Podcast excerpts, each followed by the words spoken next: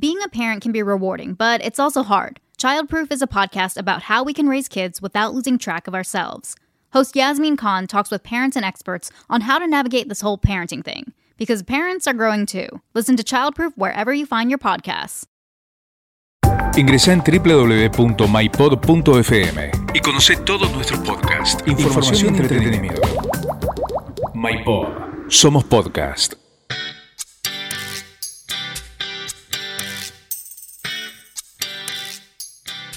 Hola, soy Ceci Singa, soy periodista y mamá de dos hijos.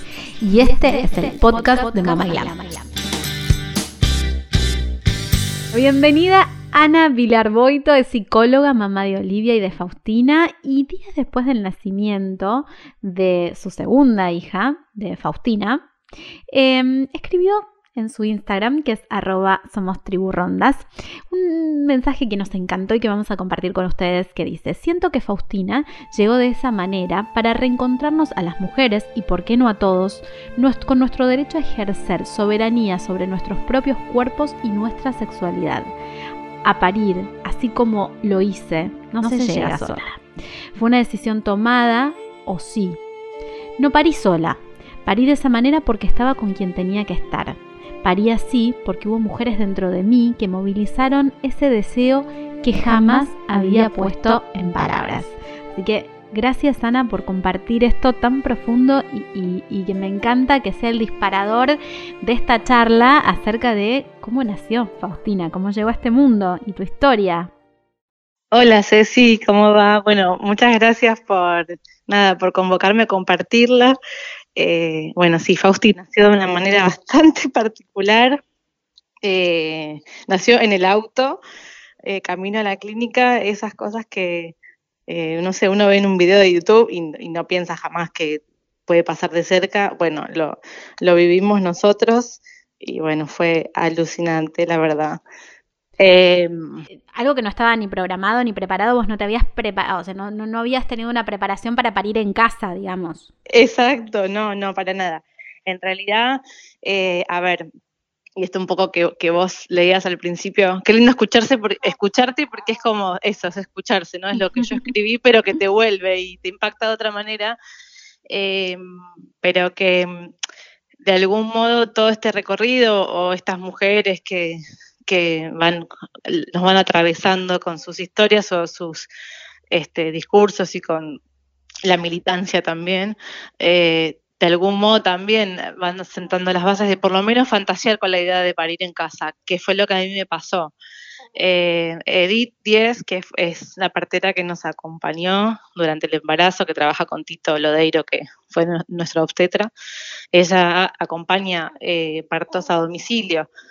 Y si bien nunca me lo propuso, porque es una persona que jamás te va, o sea, no, no, me, lo, no me lo propuso, pero ella lo, lo emana, o sea, vos es una mujer que la conoces y decís, ay, ¿por qué no parir en casa? Eh, de verdad. ¿Qué pasó en el medio? ¿Empezaste con trabajo de parto y dijiste espero hasta el último momento? No, es que muchos me preguntaron, y esa fue la característica de este parto, no solo que fue en vía pública, sino que se desencadenó lo que se llama avalancha, que ahora te cuento qué es, y muchos me preguntaban, pero ¿qué onda? ¿Colgaste? No, la verdad es que no. Eh, las señales de, trabajo de parto iniciaron a las cuatro y media de la mañana y yo tenía mucho registro también de mi primer parto, aunque fue hace cuatro años, entonces fue bueno, arrancar, llamar a la partera, llamar a, mis viejos para que vinieran a buscar a Oli, como medio organizar el panorama porque había tiempo. Y esto fue en plena pandemia. Esto fue el 30 de julio, en plena pandemia, hace un mes y medio. Sí, eh, de, hecho, gracias a, esta pandemia espantosa que nos está atravesando. Llegaste rápido. Exacto, exacto. No lo suficiente, pero rápido. Y bueno, eh, cuando nos subimos al auto para salir de casa, eh, mi sensación era que no llega, o sea, era que había que apurarse demasiado, había que apurarse. Y, Lucas estaba como muy tranquilo porque ya había acompañado el primer trabajo de parto, entonces bueno, me tranquilizaba y yo le decía, no, no llego, no llego. Es que él no sabía lo que estaba sintiendo vos. Exactamente. Hasta que empezó la avalancha, que, es la característica que aprendí con el nacimiento de Faustina, que es que toda la, como la, última fase del trabajo de parto, que en un parto normal, capaz se dan dos, tres horas, a mí me sucedió en 20 minutos, media hora, ¿entendés? Entonces fue como, una empezó una contracción atrás de la otra y yo ahí empecé, por favor, dame un respiro, hija, y ahí Lucas se dio cuenta que realmente era otro el panorama. claro. Sí, tal cual. Eh, y ahí. ¿Dónde eh, estaban en ese momento? sí. decime qué cartel estabas mirando. exacto. Bueno, yo ya había dejado de ver y de mirar, porque la verdad es que afortunadamente cuando quedas tan tomada por la fisiología, eh, tu cerebro, la parte más racional se desconecta, que es el gran tema de, la, de, llegar a una institución y, que te violenten con, con todas las cuestiones, ¿no? Porque te ponen este, a, pensar en un momento que vos tenés que estar desconectada. Entonces yo no veía, no veía de la calle, no escuchaba sonidos, no sentía la temperatura, solo eh, eh, era como, era muy interno toda la sensación. Y en cancha de River, este, nosotros bosteros igual, en cancha de River, eso me lo contó Lucas después porque yo no veía nada, rompí bolsa. Eh, pero yo estaba muy tranquila, o sea, eh, la verdad es que tenía eh, lo que muchas cuentan, la necesidad de pujar, que yo no había, ah, no había vivido antes y es muy placentero porque es como una intensidad tremenda y vos pujas y te relajás, de verdad. Es como que toda esa tensión baja y yo sentía que luego empezó a bajar, que evidentemente sería la cabeza, no sé, y rompió, y rompió bolsa. Le digo, ay, rompió bolsa, pero así, con ese tono. Y le digo, llama a la partera. No. Y la, y la partera me dice, bueno, ¿dónde están? Cancha de River. Eh, bueno, tranquila, me dice, respira cortito y trata de cerrar las piernas y si te vienen ganas de pujar, no pujes. Y yo revolví el celular y, y, me, y me toqué y dije, está acá, la cabeza está acá. Cuando rompo bolsa y mi partera me propone aguantar, yo revolví el celular porque realmente no había chance. Ahí la escuchamos a Fausti. Perdón, sí. Ella dice, acá estoy yo, soy la protagonista, tengo que salir en, el en ¿Por qué habla mi madre? y bueno, y yo ahí me saqué el pantalón y dije nada. Y Lucas me mira y dice, no, ¿qué vas a hacer? O sea, como que él me vio decidida y yo ahí sí, sí que sentí esto mal sentí esto de que estaba ahí muy afuera y no podía, o sea, yo dije, de, acá tiene que salir, no puede quedar atravesada en el canal de parte, como que ahí tuve un, nada, algo de lucidez. Y unas ganas tremendas igual de parirla, eso lo hablábamos después con Lucas, ¿no? Que sucedió frenó el auto ahí o siguió circulando? Nunca frenó, nunca frenó, sí, no. Este, es que en realidad, eh, a ver, eh, él estaba convencido de que lo único que tenía que hacer era seguir pisando el acelerador y llegar a la clínica porque no sabía qué iba a pasar. Entonces, el punto era llegar a la clínica y encontrarnos con nuestros médicos, digamos. O sea que vos terminaste de, parir y, la pudiste agarrar en brazos, ¿cómo, cómo fue Absolutamente, sí. Porque ahí cuando yo sentí que estaba ahí nomás, pujé, salió la cabecita, la vi, la cabecita la sentí con la mano, no sé, y ahí cerré los ojos, respiré hondo, pero todo esto que te estoy contando no lo calculé, no, lo, planifiqué, no sentí miedo y fue hacer toda la fuerza del universo que podía hacer. Eh, Lucas dice que grité, yo ni me acuerdo, que grité tipo muy mamíferamente. Y, eh, y, la terminé de sacar, una gorda que pesó 3 kilos 800, y Lucas dice que nunca la solté, nunca le solté la cabeza, así que no sé, no sé cómo la, no sé cómo hice todo, porque a todo esto Lucas iba sorteando conos por Avenida Libertador, no sé ni por dónde habíamos agarrado, ah, por Sarmiento. Decime que no los paró eh, ningún control de esos que en ese momento te pedían el papel para circular. No te voy a hablar como hablo yo, pero te digo que no nos paraba nadie porque yo estaba absolutamente expuesta con toda mi todo. o sea, me, veían pasar y decían listo, que pase. O sea, me veían pasar y me hacían pasar. Y ahí, a la altura del Monumento a los Españoles, eh, fue que terminó de nacer. Así que bueno, tenemos ahí como un, El lugar. Este, un lugar, un lugar. Decime cómo fue cuando llegaron a la clínica. Bueno, a ver, ahí después encima Lucas me mira consternado, o sea, había nacido su hija, su mujer estaba pariendo en el auto y el flaco seguía manejando porque no habíamos llegado. Yo creo que él estaba en shock. Totalmente, y yo le digo, pasame una mantita porque, sí, mi amor, pasame una mantita porque estábamos tipo ahí, la guarda recién nacida. Y frenamos en un semáforo en rojo y Lucas me miraba y yo decía, tranquilo, ya está. Y me miraba y era como que decía, no puedo creer que esta mina me está diciendo tranquilo, o sea, está... Y yo, eh, bueno, hay, hay, hay imágenes, hay videos de ese momento, y nada, la tapamos. Y llegamos a la clínica, este, y Lucas bajó corriendo, en plan como vengan rápido. Sí, tipo película. tipo película. Y en el medio me llama mi obstetra, tipo, che, ¿por dónde están? Yo lo vi, o sea, tenía el celular al lado y, vi que decía Tito y lo atendí, porque era él. Así que Lucas mira desde afuera y dice, esta loca está hablando por celular, o sea, está relimada, acaba de parar, o sea, ¿con quién Y bueno, Tito me dice, bueno, ¿por dónde están? Digo, estamos en el Juncal, le digo, pero igual tranqui que ya no Ya está. pero había que cortar el cordón y, todo. Eh, bueno, afortunadamente no había alumbrado la placenta porque ah, si no, no tenía garantías legales de decir que era mi hija, aunque era evidente, o sea, posta que era un lío, yo no sabía que había que había ahí abajo de todo el quilombo que, que yo sentía, pero bueno, entramos a la clínica, tardamos como 10, 15 minutos en entrar, o para mí fueron eternos. Sí.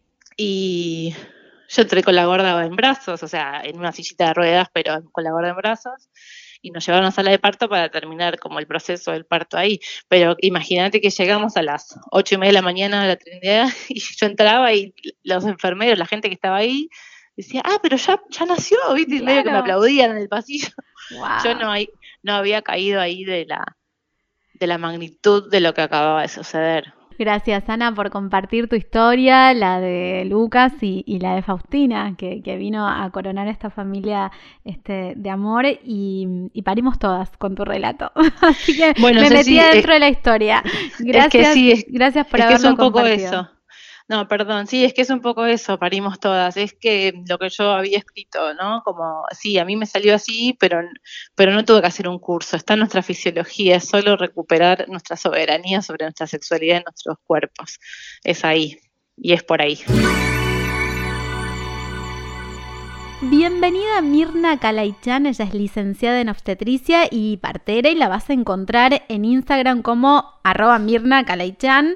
Eh, gracias por sumarte y estábamos hablando de partos, estábamos hablando de historias de parto y recién escuchamos la historia de Ana que nos contó su parto camino a la clínica en pandemia, así que imagínate lo que es esa historia, eh, que es increíble y mm, bueno, vos que sos experta en el tema y que nos contenés a todas y nos ayudás y nos das la mano eh, y estás ahí, queremos preguntarte un montón de dudas que nos quedaron acerca de, este parto que, surgió en plena autopista prácticamente, eh, para saber ¿Cuáles son los signos de alarma? ¿Qué hay que hacer para estar tranquilas? ¿Cuándo darnos cuenta de que empezamos con ese trabajo de parto? A ver, no hay que ser muy experto para recibir un bebé, ¿sí? Lo puede recibir cualquiera, hasta la propia mamá, porque está tan preparada para parir como para recibir a su propio hijo y ese hijo sabe cómo nacer. Así que no hay mucho de esto. Lo que, como bien vos decís, es mm, saber identificar. Me encanta eso que decís, y ahí hago un paréntesis, porque siempre tenemos, y sobre todo cuando sos mamá primeriza, la palabra miedo es lo primero que se nos viene, ¿no? ¿Cómo, voy a hacer? ¿Voy a poder? ¿Cómo va a ser en ese momento? Yo me acuerdo, este, antes de que nazca mi primer hijo, todas las noches, el, último mes, soñaba todas las noches cómo iba a ser esa llegada y, y, siempre el pánico era si me agarra sola, si voy a saber cómo, cómo detectar ese signo de que estoy empezando el trabajo de parto. Y sí, la verdad es que es algo con lo que trabajo todos los días. Trato, trato de poder evitar esa palabra, pero recurrentemente vuelve. El tema es que está muy instalado del parirás con dolor, ¿no? Es muy bíblico esto, mm, todo lo que nos vemos en, en las películas y en todos los lugares es como que la mujer sufre al momento de y es como que es lo, lo que tiene que ser. Yo te cuento que la mayor parte de los partos que asisto, la mujer a veces mm, está un poco más o menos molesta, a mí me gusta cambiar la palabra molestia o incomodidad por la palabra dolor, ¿sí? La contracción no tiene, no es sinónimo de dolor, no tiene que doler. En algunas personas duele más, menos, porque claro, el umbral de cada uno es diferente, pero hay mujeres que tienen partos orgásmicos, hay mujeres que no sienten la contracción y lo toleran hasta el final y no requieren de una analgesia, hay mujeres que mm, lo sienten un poco más, pero lo aguantan, hay otras que en la segunda contracción no lo pueden soportar. Bueno, eso tiene que ver con cada individualidad. Pero como bien vos decís, las pautas de alarma uno las tiene que saber. ¿Y quién te cuenta esas pautas de alarma para que vos puedas identificar? Las parteras. Las, parteras somos las únicas profesionales indicadas para poder decir, Bueno, ante esta situación vas a la guardia. La mujer necesita que información, Ceci, información para poder decidir sobre su propia salud. Es fundamental que la mujer cuando está embarazada y aún antes empiece a buscar información sobre esto, ¿no? Y empecemos a tratar de desmitificar esto del dolor. El dolor no, no tendría que estar esa palabra porque nos está como coaccionando en una situación que es de bienestar, es de salud, es de felicidad. Y el dolor imparte miedo, miedo, situaciones que uno no puede controlar. Y no es así. El parto tiene que ser una alegría, es un acontecimiento de nacimiento, es felicidad. Yo siempre le digo a las mamás que Flaco favor nos hicieron las películas de Hollywood, ¿no? Donde siempre se ve a la mujer gritando desaforada. Eh, no, y además de esas películas se de esas películas se desprende que tras esos gritos aparece el niño. Entonces, cuando vos les decís a las mujeres que hasta los 5 centímetros, sobre todo una primigesta, ¿no? La mujer que está embarazada por primera vez y que por ese cuello de útero no ha pasado ningún bebé, 12 horas para un llegar a la mitad de la dilatación para un parto, es mucho tiempo. Entonces ahí te empiezan a mirar como, ¿qué me está diciendo? ¿12 horas? Y le decís, sí, y después tenés más 10 horas más o 12 horas más para llegar a los 10 centímetros. Entonces empiezan el cálculo, 24 horas. Decís, claro, ¿cómo no voy a llegar a la clínica? o sea, es inaudito, como lo mismo de romper bolsa. Si rompo bolsa, nace el bebé porque uno tiene como, dice... Sí, esa fantasía de... rompe algo y se cae. Tal cual.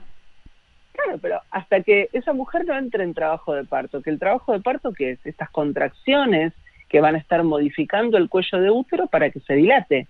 Hasta tanto no haya dilatación, pues entonces no va a haber nacimiento. Mirna, ¿qué cambió en pandemia ahora? Ay, tantas cosas. sí, ¿no? Tantas cosas. Qué pregunta tan amplia. lo claro, lo primero que los talleres que eran de preparación integral para la paternidad, que se daban de forma presencial, ya no son presencial, son vía online desde eso Así que la, primera vez que te ves con, con, esa mujer que va a parir va a ser, eh, no, la conoces previamente, más allá de un encuentro virtual. Exacto, no la conoces físicamente. Al momento del ingreso, por lo menos donde trabajo yo, antes ingresaba el papá, ahora la mujer ingresa sola. Después cuando admitimos, recién ahí ingresa el papá. Después yo soy muy, muy de abrazar, muy de besar, muy de contener y eso ya no puede estar, tiene que haber distancia, pero ¿cuánta distancia puedo imponer yo en un trabajo de parto? Estoy con doble barbijo, estoy con máscara, ellos están con, con barbijo, no le puedo ver la expresión, ¿sabes cómo, cómo nos habla a nosotros la expresión en el rostro de la mujer? Entonces tengo que decirle, bueno, contame qué te pasa, decime qué te pasa abajo de toda esa tela. Ah, qué difícil poner en palabras para la mujer también e, en ese momento, ¿no? ¿Qué te parece? ¿Qué te parece? Muchos se me ponen a llorar porque quisieran estar con su mamá y pueden estar con, su pareja o sabían que de repente iba a estar en la sala de espera de la familia, ¿no? Para esperar este acontecimiento y ahora tienen que venir solos. algunas les sentó muy bien porque no querían familia y a otras no tanto.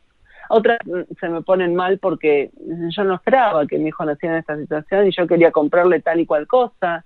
Bueno, le digo, a ver, una ropita más, una ropita menos, no va a modificar todo el amor que vos le vas a dar, eso no está intacto, ¿no? Eso, la pandemia no te lo puede modificar, eh, cómo lo vas a recibir con el amor que vas a, vas a estar en ese momento, o sea, hay cosas que modificaron, sí, claro, un montón, un montón. Eh, yo nació un bebé, me abrazaba, me besaba y ahora esas cosas no, no se pueden hacer. Ay, qué difícil.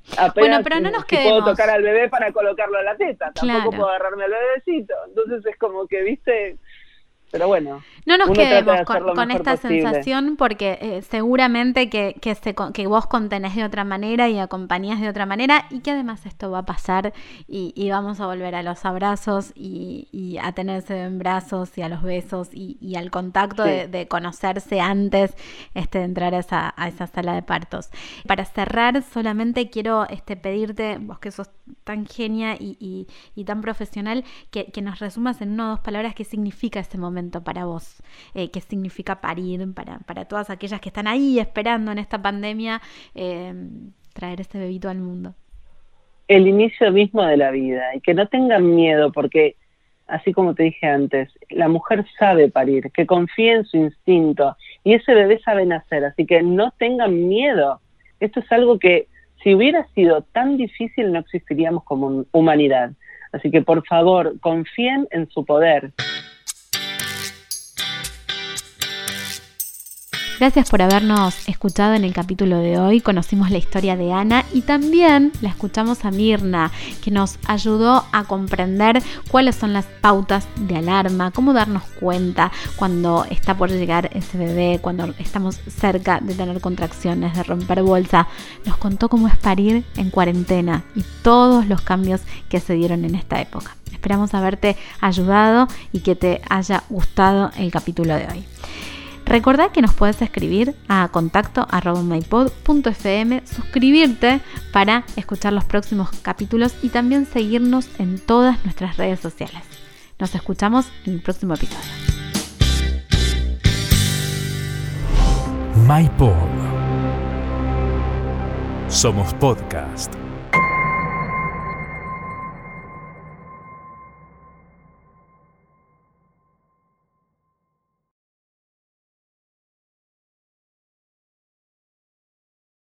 Being a parent can be rewarding, but it's also hard. Childproof is a podcast about how we can raise kids without losing track of ourselves. Host Yasmin Khan talks with parents and experts on how to navigate this whole parenting thing, because parents are growing too. Listen to Childproof wherever you find your podcasts.